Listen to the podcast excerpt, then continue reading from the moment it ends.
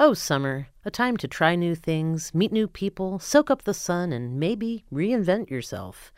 I'm Lisa Morgan, and today on The Weekly Reader, our book critic Marion Winik reviews two new novels that take us from the scorching city sidewalks of New York to the windswept beaches of the Hamptons. Hi, Marion. Hi, Lisa. Friends Like These by Meg Rosoff takes us to 1980s New York to explore the friendship of two interns, recent high school graduates, working at a Manhattan newspaper. I like the way you never speak before thinking, says Edie to her new best friend Beth, who for once is able to deliver a snappy reply. Huh, I like the way you never think before speaking. The girls really are opposites. Beth has come to New York from Nowheresville with little money and even less self confidence, while Edie is the epitome of Manhattan wealth and cool.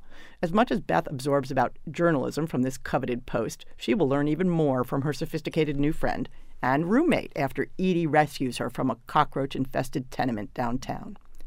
Rosoff evokes an unbearably hot summer in Manhattan with sidewalk melting intensity, not skimping on gritty period detail, conveyed in a tabloid tone from the very first page.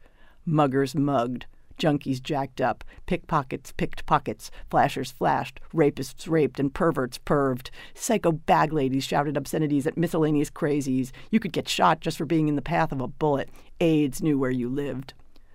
Beth may be unworldly, but her sensitivity and moral clarity give her a grounding her loose cannon friend Edie sorely lacks. Readers who remember the 80s will enjoy this edgy tale of lost innocence as much as those who are the age of the characters. Next up, the Guest by Emma Cline, a week in the life of a 22 year old grifter in the Hamptons. Cline does pretty but creepy like no one else and now takes her brand of alluring ickiness to the beachy enclaves of Long Island in the last week of summer.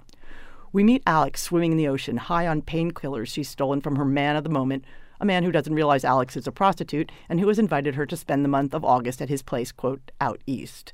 She floats along thinking about the pile of shoes left at the entrance to the beach. How easy it would be to take things out here. All sorts of things. The bikes leaning against the fence, the bags unattended on towels, the cars left unlocked, no one wanting to carry their keys on the beach. A system that existed only because everyone believed they were among people like themselves. Unfortunately, Alex makes a judgment error at a party that evening and gets booted to the train station. But she can't go back to the city. Her roommates have kicked her out. She's no longer welcome in certain restaurants, and there's a dangerous man who is very angry with her. Instead of boarding a train, she attaches herself to a group arriving for a weekend rental, successfully pretending to be one of the invitees. When that stops working, she finds another mark. Alex is very good at fooling others, but the trouble is that she's also fooling herself, thinking if she can just make it until Simon's Labor Day party at the end of the week, he'll welcome her return. The riveted reader watches helplessly as her mistakes pile up and the sense of imminent disaster steadily soars, humming in every sentence.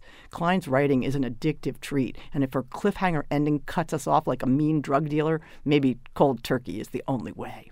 The books are Friends Like These by Meg Rosoff and The Guest by Emma Cline. You can find more information about these titles and our podcast at wypr.org or wherever you get your podcasts. At wypr.org, you can also find our entire show archive with hundreds of great books to choose from. The Weekly Reader podcast is made possible by the Ivy Bookshop. For The Weekly Reader, I'm Lisa Morgan. And I'm Marion Winik.